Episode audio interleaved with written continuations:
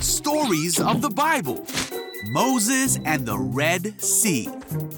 This is Moses, Hey. who was an Israelite born in Egypt in a time where Israelite boys were not supposed to live. Wait, huh? Moses, however, grew up in the palace of the Pharaoh, the very man who was enslaving the Israelite people. When Moses grew up, he made a big mistake. Uh-oh. So Moses ran away from Egypt to the land of Midian. Many years later, God called Moses back to Egypt to rescue his people with the help of his brother Aaron. The Pharaoh did not want to let God's people go, and God showed his power throughout all Egypt by sending plagues. Even with all the suffering, Pharaoh's heart stayed hard, and he would not let the people go. On the night of the last plague, Pharaoh woke up and heard a great cry in Egypt, Huh? for there was not an Egyptian house Oh, no. in which someone was not dead.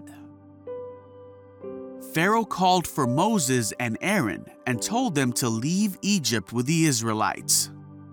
So the Israelites immediately left Egypt and made their way for the Promised Land, taking with them many riches from Egypt. They took Joseph's bones as they had promised him many years before.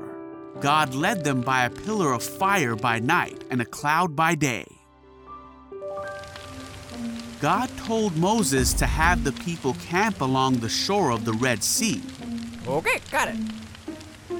There's something here. God told Moses that the Egyptians would come after them, but that God would show his glory and power through this. When word reached Pharaoh that the Israelites had gone, Pharaoh changed his mind and readied his army to take back the Israelites. The Egyptians found the Israelites camped along the shore of the sea. As Pharaoh and his armies came close, the Israelites panicked. They cried out to God and asked Moses, Why did you bring us out here to die in the wilderness? Hey, everyone up. But Moses told the people, Don't be afraid. The Lord Himself will fight for you. Just stay calm. Then God said to Moses, Why are you crying out to me? Tell the people to get moving. All right. As night came, the pillar of cloud became fire, and it went between the Israelites and the Egyptians.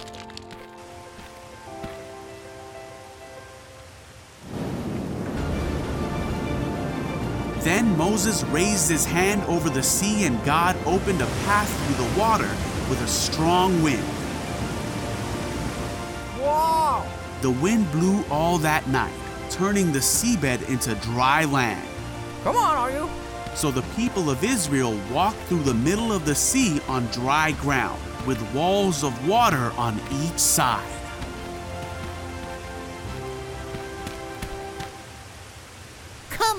Then the Egyptians chased the Israelites into the middle of the sea. But just before dawn, God looked down on the Egyptian army from the pillar of fire and cloud, and he threw their forces into total confusion. Let's get out of here, away from these Israelites. The Egyptians shouted, The Lord is fighting for them against Egypt.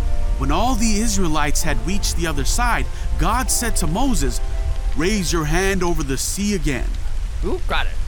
Moses raised his hand over the sea, and the water rushed back into its usual place.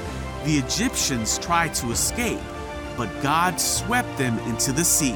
That is how God rescued Israel from the hand of the Egyptians that day.